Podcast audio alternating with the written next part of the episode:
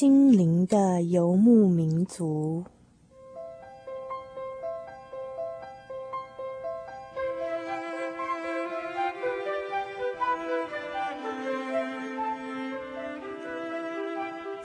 在这个谁都不管谁的后现代社会里，每一个人的心灵都是游牧民族。成长的过程就是寻找的过程。每一颗漂泊的心灵，其实都在寻找生命的绿洲。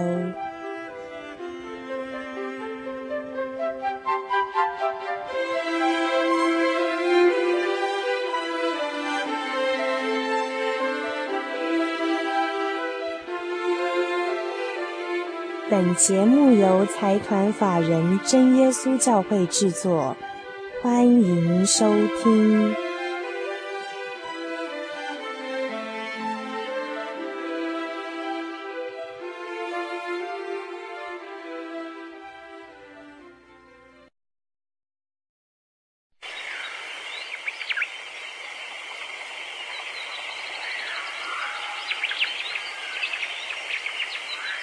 心情留声机，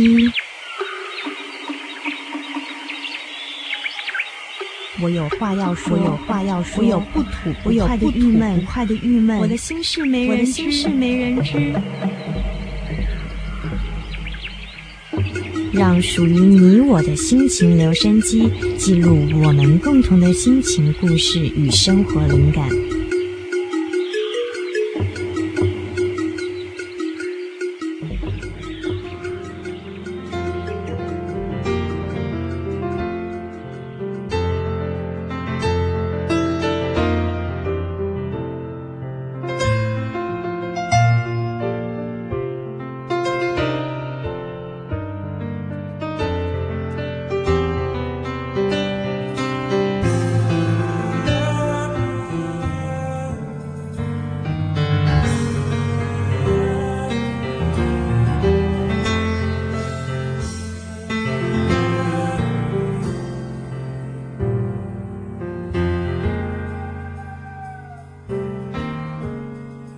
各位听众朋友们，大家晚安。您现在收听的是《心灵的游牧民族》节目，我是主凡。那么今天我们这个单元当中呢，要开一个谈情说爱空中座谈会，延续上个礼拜的主题哦。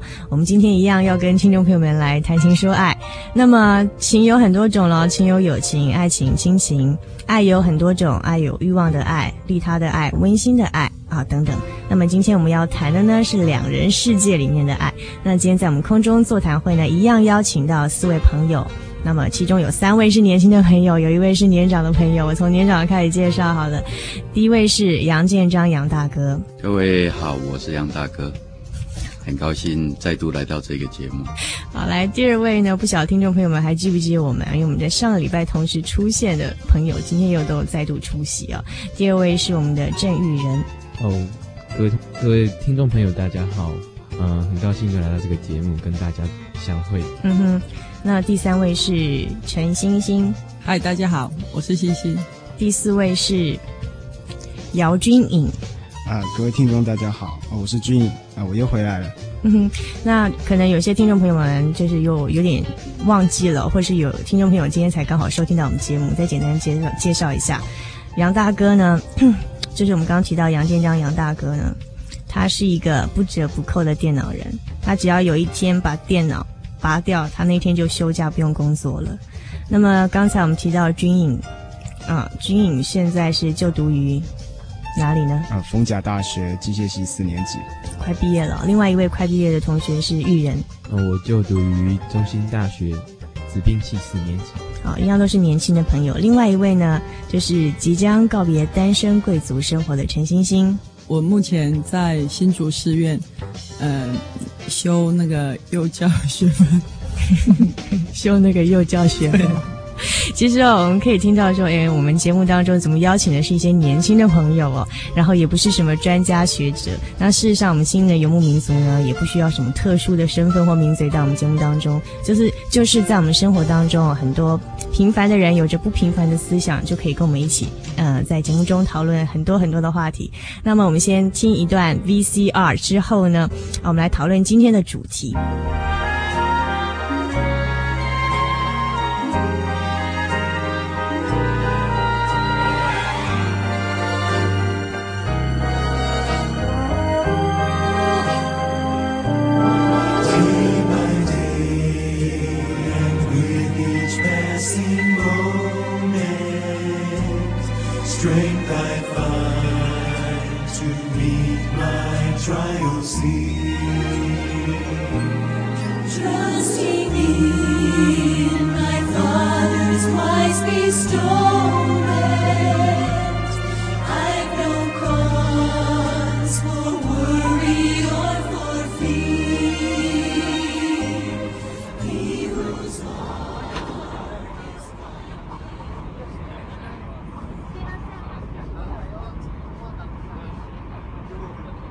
位听众朋友们，大家晚安，我是主凡。您现在收听的是《心灵的游牧民族》节目呢。那我在这边就暂时担任我们节目的驻外记者哦，访问一位呢，这个林明义林先生哦。林先生就是因为我们今天的主题呢是谈情说爱座谈会，那所以说我们就对外采访一下哦。听说林先生当初跟您太太认识的时候，有一段非常传奇的。经历，然后传为佳话，是不是可以跟我们简单的分享一下当初认识太太跟结婚的经过呢？啊，我一九八三年，我一九八三年还住在南美洲哈。那因为在南美洲已经好几年了，那我本身是一个从小就信主的一个基督徒，所以都呃认定要在啊同一个信仰再找一个对象。来结婚，当时在南美洲，呃，几乎几乎找不到我们呃本会的信徒，所以就是啊写信来向台湾的啊一些教会的长辈啊求援，呃要找一个啊对象。结果呢，然后因为结果呢，因为就是对外向台湾求援，然后就有人帮你介绍一位很美好的这个这个女孩子，是不是？对，因为缘就是缘分的缘，因为啊，我从小在台湾啊生长在台湾，那隔壁有一位啊我们教会的长老，他一直很关心我们啊三兄弟的婚姻。那我当初在南美洲就写信啊向他报告我还是未婚，那请他找一个很适当我的来当我的对象。但是我当时向神所祷告的，就是说。啊，不是最好的，但是求神给我一个最适合我的。那就这样子。那时候我太太在澎湖教书，那我还住在南美洲，所以信来回都要两个三个礼拜才能够到达。那我们当初已经通信了一年多，那都是户籍相片，没有真正看到本人的真面目。那就呃，双方面就在两个不同的国家。啊，祷告啊，长时间的祷告啊，求神能够使这这件事情很顺利。所以我抱着一个很单纯的所接纳对方的信心啊，向神来祷告。呃，如果主愿意的话，会使这条路很顺利的进行。哦，这个可能要请这个林大哥再跟我们解释一下，因为您刚刚提到说，当年跟太太认识的时候，就那时候当然还不是太太嘛，就是就是通信，然后一个在澎湖，一个在南美洲，那都没从来没有见过面，就这样通信通了一年多，然后那个时候既然没有见面，就可以决定说啊，她就是你你未来的妻子吗？诶，因为我那时候啊、也是、呃、年纪已经、上了三十岁哈。那从这个长辈的啊书信当中啊，知道他对方的一些状况，然后就嗯觉得说，只要是认定信仰很好，那有个固定的工作，那就很单纯的来接纳对方。哦，就是凭着单纯的信心这样子。好，那我再想问这个林先生一个问题哈，就是结婚以后有没有后悔当初不再多看清楚一点呢？因为我是觉得说，因为我们是基督徒了哈，所以就说啊，一个家是互相来经营、互相来试验，所以我不会呃后悔，绝不会后悔说呃再多看一眼还是怎样子。我是觉得说呃。既然是在组里啊，彼此啊很很认同对方，那就可以了。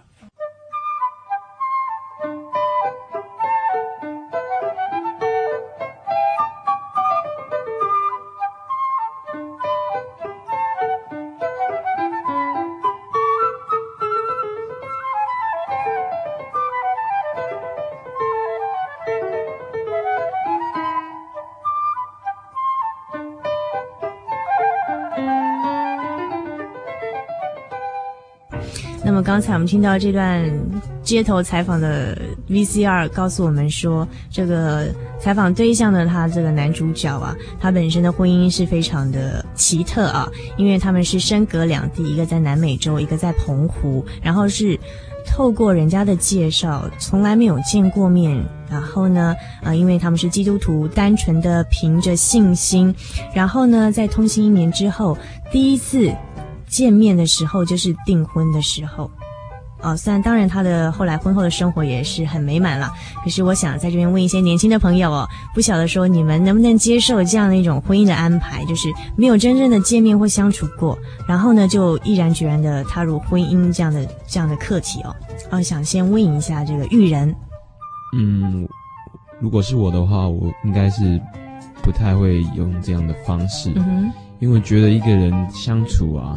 他必须经过很多时间的累积啊，或者是一些平常生活的适应，而由从爱的观点来说的话，应该是呃渐渐的呃从喜欢对方，然后了解对方，然后爱对方，然后甚至可以去适应对方的啊一些生活上的一些嗯，比如说一些习惯啊，或者一些癖好。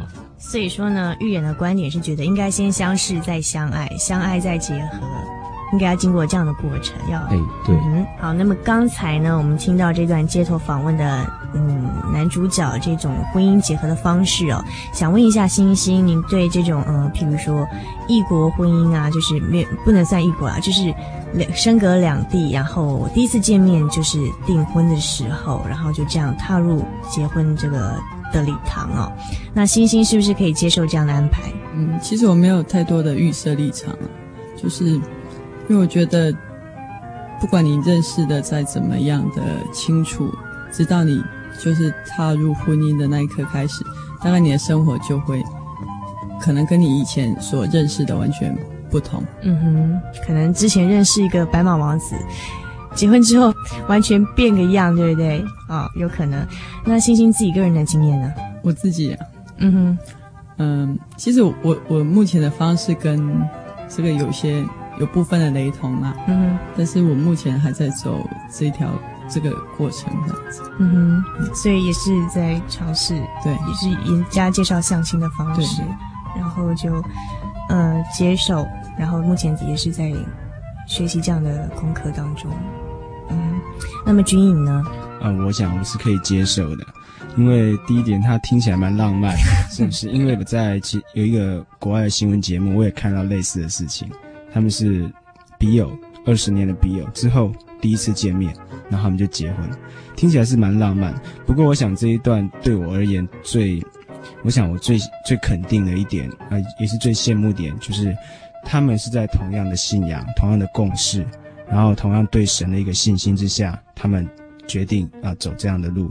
那、哦、我本身身为一个基督徒，所以我非常赞成这种，我也不是说非常，我非常羡慕，而且非常。呃，非常喜欢这种方式，因为他们之所以能够继续走下去，就是因为他们有共同的信仰，他们有同样的想法，所以他们能够在在一起之后呢，他们再去等于是结婚之后再开始谈恋爱，这种感觉也是不错。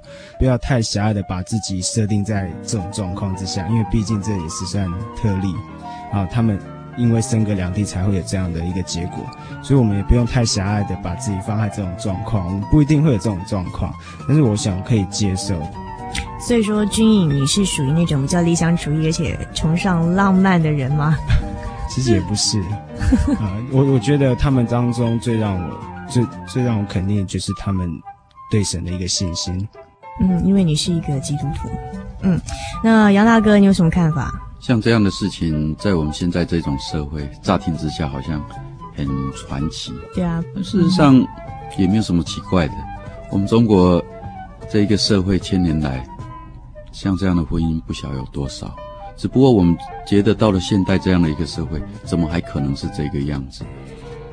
如果我们回来想一点，为什么今天这样的事情会发生？一个可能是社会的状态，一个像刚有人提到说，是因为他们远隔两地，没有办法遇到这样的状况。另外一种可能性呢，是因为信仰。我想有时候在婚姻上面，我们对对方的一个价值的这种认知，你为什么第一次见面你就可能让他成为你的另外一半？当然，信仰是一个原因，因为信仰让他觉得说这个这一个。对方呢让他有这种信任感，但是如果说完全没有没有任何的这种关系，然后会有这样的结果，我也觉得说有点不可思议。这边牵涉到一个问题，我很想了解年轻朋友的想法哦。因为一般就是时下青年的想法都是觉得说，呃，我要凭自己人的眼光去挑选咯，看我喜眼光所看为喜好的人去追求或在一起嘛。甚至呢，现在还流行同居啊、试婚，觉得婚姻要试一试，看清楚了再决定要跳入这个婚姻这个这个阶段哦。那我不晓得说各位青年的朋友，然后就是尤其是大专青年，你们。你们周遭的，我们周遭一些朋友哦，就你们所观察到的结果是怎么样的情况？有没有什么经验可以跟我们分享一下？最近啊，我有一个同学结婚了，嗯，那他之前呢是班队，他嗯，他们两个交往了五年，嗯，然后最近这女方结婚，可是对象不是原本的那个男同学。我想这这可能很多人都会习以为常，不过说。像我那个女同学，她结婚的时，就是跟现在先生相处啊，他们时间非常短，大概只有一个多月，然后他们就结婚了。那这这有一些原因，其中包括说，当初我们班的那一位男同学，他并没有打算要娶我们班的女同学，然后另外一方面就是，可能到了某个年纪以后啊，会觉得说已经有点累了。那对两个人的相处会觉得，嗯，适应了半天还是在还是这个样子，嗯、所以他最后就选择重新适应，他就是走入婚姻之后才去适应对方这样子。嗯，刚才星星举的这个例子哦，牵涉到一个问题，就是因为呃，剧情中的男女主角，其中至少有一方并没有做长远的打算，或是没有结婚的准备，所以说交往了那么多年，感觉上好像这个这一场恋情有点白搭的感觉哦。那这边又牵涉到另外一个问题，我想跟各位在座的青年朋友们讨论，就是说，刚刚我们提到这个很理想的一种婚姻状态，就是凭着信心，然后第一次见面就是订婚的时候，那当然他们婚姻之后也很。美满了，呃，现在时下的一些婚姻状况好像不是这样子哦，好像变得很开放，然后甚至还没有结婚就已经就已经在试婚或者是同居哦。那是不是说现在时下青年的想法都是这样子？就是说，只要我喜欢，有什么不可以？然后，呃，爱不爱没关系，有性就好，或者是嗯，有没有责任问题没有关系，只要我高兴。哦，我讲一下我听到的一个例子。嗯、我记得我那时候听到的时候是有一对大一的新生，那他们两个也不能算说是恋人，因为有一天，啊、这个男的就递给这个女生一条纸条，就说，嗯、我很喜欢你，但是我可不可以，嗯、不是说，啊、我很喜欢你，我可不可以跟你发生关系？那相形之下，这好像很突兀，可是这女生。没有拒绝，她只说了一句话，说：“嗯，我不希望我们有感情的存在。那以后如果我有好的对象，那我们两个呃就就散了。”就好像是 sesmate 的关系，好像这样。我同学，呃，我同学也是这样啊。他跟我说，呃，他除了他女朋友之外，他曾经跟过八个女人上过床。那我就说，哇，那这么多，那你们是？他说，哦，都是一夜情。他跟我说一个例子，他说他认识过一个女孩子，在 pub 认识的，然后这女孩子啊、呃，主动向他要求啊、呃，发生那种发生啊、呃、性关系。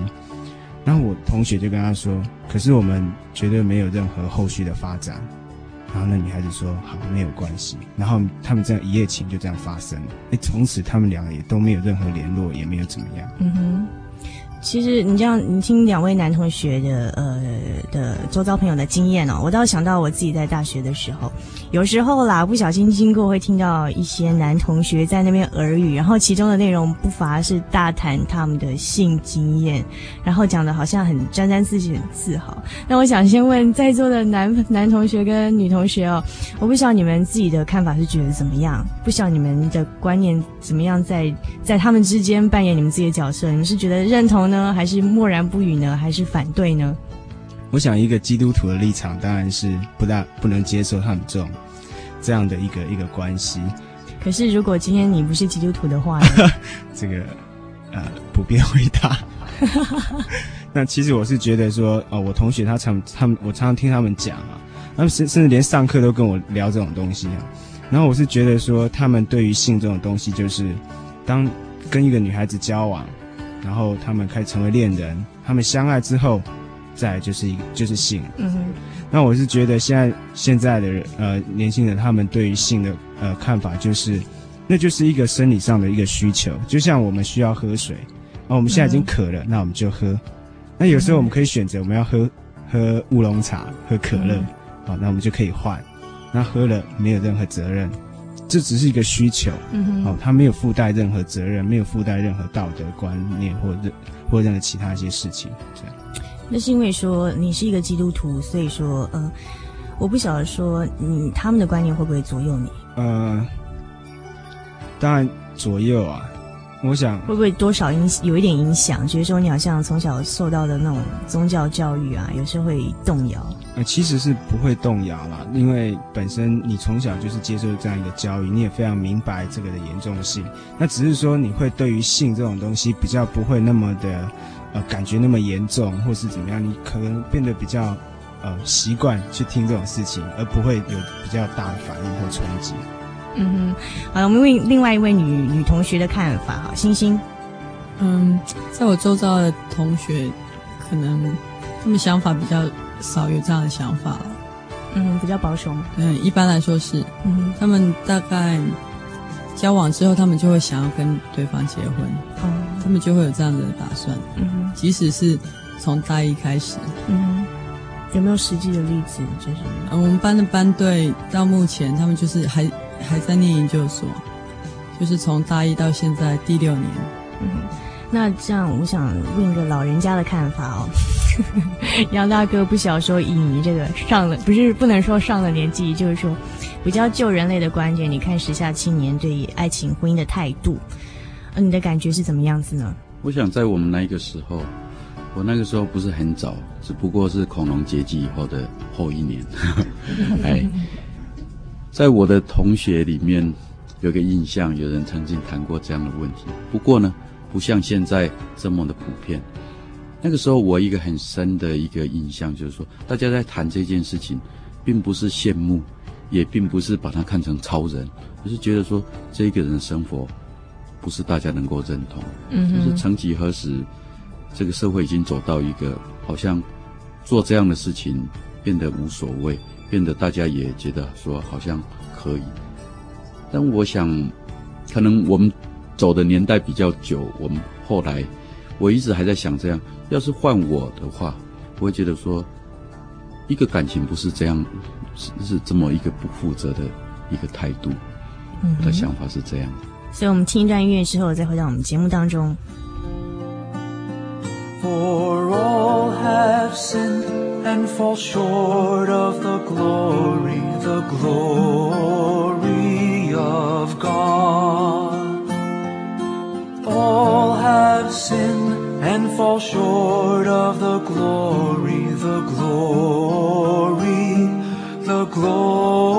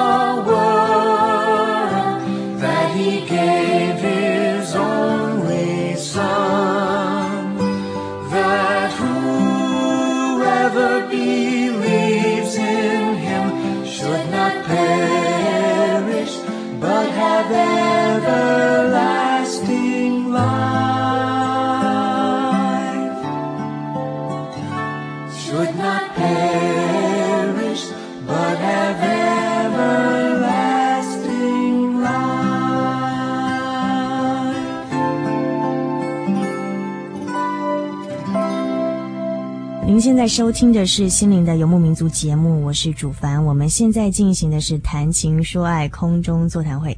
刚才我们谈到了很多时下的青年对感情的看法跟一些经历哦。那么现在我们想讨论一个问题，就是说，哎，觉得好像现在这个时代里面真爱越来越难寻。那究竟爱的功课里面，不晓得在座各位朋友们啊，你们觉得爱的功课里面最难的是什么？我觉得是无条件的接纳。嗯、我觉得是。哎，牺牲没有任何条件的，牺牲。嗯，可能是彼此在争吵的时候，那可以忍下来，然后为对方的出发点想一想。那么，我们再问一下，已婚的爱的功课里面最难的是什么？我觉得爱最难的功课还是爱，很玄吧？但是真正怎么样让对方知道你怎么，你真的是爱他，这个是最困难的。嗯，好，我们现在听一段街头采访，等一下再回到我们节目当中。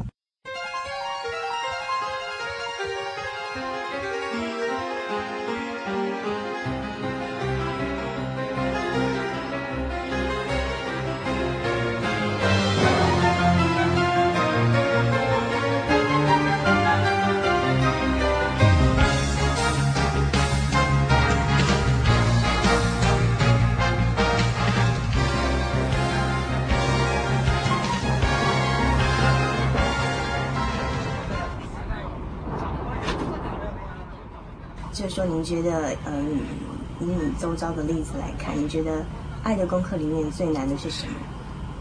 可能就是爱一个人吧。嗯哼，就听起来有点抽象。就是为什么说，呃，爱的功课里面最难是爱一个人？因 为我觉得爱物习物啊，就很容易有得到回馈。可是，当你真正爱一个人的时候，你是必须处于无私去爱他，你才会获获得快乐。否则，你要。有他相同的对待的时候，你可能会有失落感。嗯。可是我觉得情感不等，很难真正对等的回馈。尤其是男性跟女性之间，他们本身就有很大的差异。所以真正落实到婚姻里面，有时候你会发现说，你去挑剔一些小细节，其实是你自己本身的一些情绪发泄。你可能是不满意于。啊、对方的冷淡，不满意于对方没有相等的心灵回馈，而去，而去在意他的一些小细节、小动作跟跟家务啊那些有的点点滴滴这样。我懂了，意思就是说。意思大概就是说，其实有时候我们会去挑剔一些别人觉得无聊，比如说你为什么牙膏不用从下面往上挤，你要随便乱挤啊？或者其实可能是反映说你平常就这样很不满了，然后你从这些很很芝麻绿豆的大事去挑剔他。嘿，对，大概是这样。因为淑华姐刚有提到一个关于嗯无私的爱跟男女的情爱不一样，所以淑华姐觉得爱一个人最难的地方在于爱一个人。啊、哦，应该说在于他无法给你。对等回馈的时候，就是在感情上无法对等回馈的时候，所以这时候就要学习一种跳脱男女的心，而进入到一种比较利他的无私的那种爱。对，因为其实，在两性之间，他如果说一定要要求到对等、平等上的你付出，他也要付出的爱的话，可能这种爱，如果说遭遇到挫折或考验的时候，这个可能就会消失，就会导致像现在很多。很多新婚夫夫妻，或是说几年之后，可能大家劳燕分飞这样子。我觉得说，其实不管你你跟你一起经营婚姻的人是谁，可能你要有一个真正就是落实在信仰里面，就是要爱神爱人。唯有你先付出，你真正无私对他无所要求的一种爱的话，可能在释放那种。你可能要先自己哈，毫无标准的去爱一个人，毫无毫无要求的去爱一个人的时候，那个人才会有有快乐，有自由。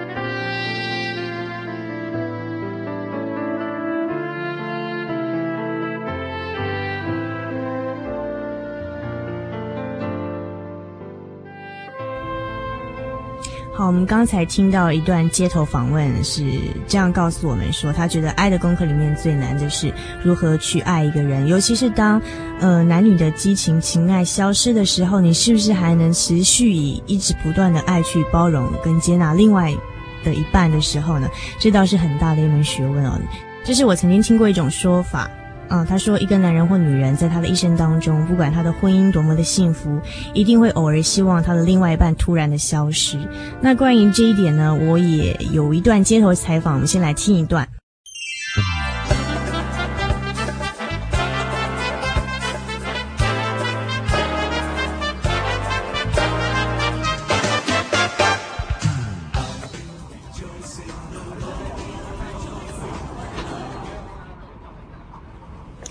哦，我前一阵子有看过一个电视节目，很想再再采访一下林明义林先生。就是说，呃，那个就是一个节目主持人说，这个男人不管这一生当中他的婚姻多幸福，偶尔呢都会希望他的太太消失一下。请问一下，就是你会不会有时候觉得说，呃，两个人的生活久了会怀念一个人生活，希望另外另外一半突然消失，让你安静一阵子呢？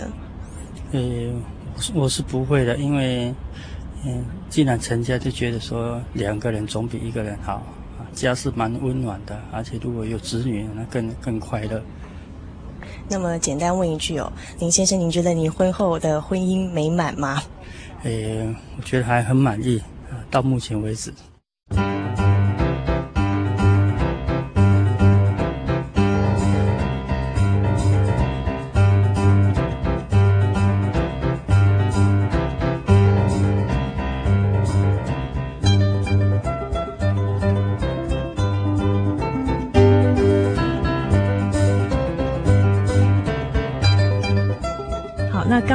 我们街头采访到的这位林先生说，他从来没有想过要离开他的另外一半，他婚姻非常的美满哦。我不晓得说，嗯，我先问年轻的朋友，你们对这种看法会觉得觉得，嗯，会不会有怀疑呢？还是觉得说，就是说很感动？嗯，我觉得对林先生的看法，我保持一个保留的态度，因为他现在所说的说法，可能，嗯，是只适合目前他所。所适应啊，或者他现在经历的这样一段婚姻生活，他觉得的确很满意。那如果再过了十年、二十年，那是否他依然会有这样的看法？那我就不得而知。所以说，玉人是持有点怀疑了。嗯，算是。好，那这个军颖，嗯，我想我我大概我大概相信吧。因为我觉得人总是很怕会去改变现状，而且我觉得夫妻他们之间的关系发展到最后就是一种彼此需要，然后彼此依赖的一个关系。所以，当若另外一半消失，他可能会感觉到，呃，没有 没有依赖那种感觉，没有人在照顾他那种感觉，所以他可能，所以我相信他不想让对方消失。嗯哼，那我想问一下，已婚的杨大哥，你说实话，会不会偶尔希望另外一半突然消失？我觉得我倒是希望能够有这么一段时间，而且不是只是希望，事实上每年都会发生。因为有时候我太太要出国啊，我又没有时间陪她出去？那她出去逛的这段时间，不是正好就是表示是她消失的时候。不过呢，这个时间不能太长，太长了还真的是有一点想念她。所以说要突然消失，可是不可以永远消失。小别胜新婚。对，那种突然消失，不是说不晓得他去到哪边。啊，我想这是一种关怀。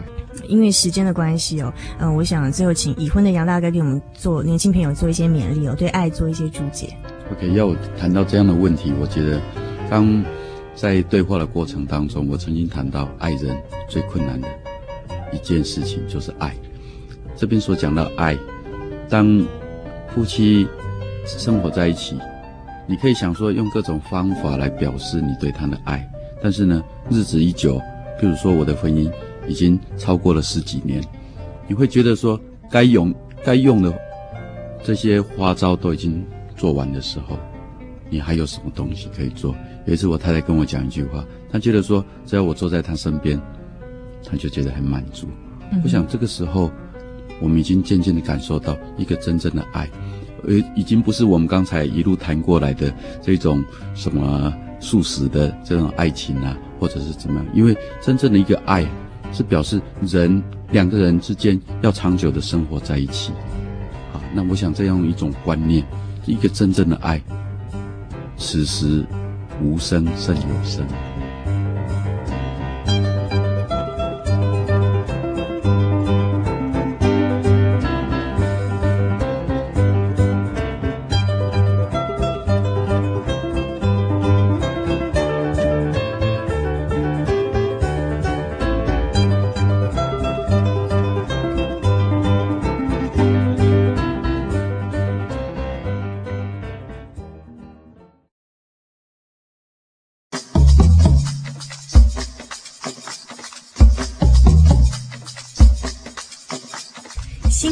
游牧民族广播真好文活动展开了，二月号主题“我与我的游牧生活”，请赶快写下你的游牧经验与游牧心情，来信寄到台中邮政六十六至二十一号信箱，或传真到零四二三零六九六八，注明“心灵的游牧民族”节目收，文章一经采用，您将获得游牧民族一份特别的礼物哦，赶快来信。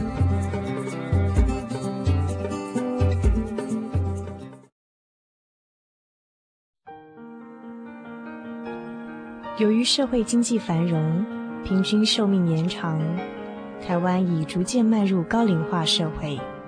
台湾省基督仁爱之家坐落于山明水秀、空气清新的埔里，拥有最现代化的设备与舒适的空间，可以使进驻的老人有着宛如居家温馨的感觉。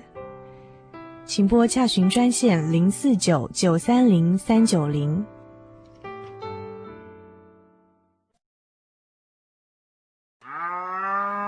你是心灵的游牧民族吗？你在现代都会丛林中寻找下一个生命的绿洲吗？请把你的人生经验、生活灵感、心情故事，通通记录下来，寄到台中邮政六十六至二十一信箱，或传真到零四二三零六九六八，心灵的游牧民族节目收。附上真实的姓名地址，你就可以获得一份精美的礼物哦。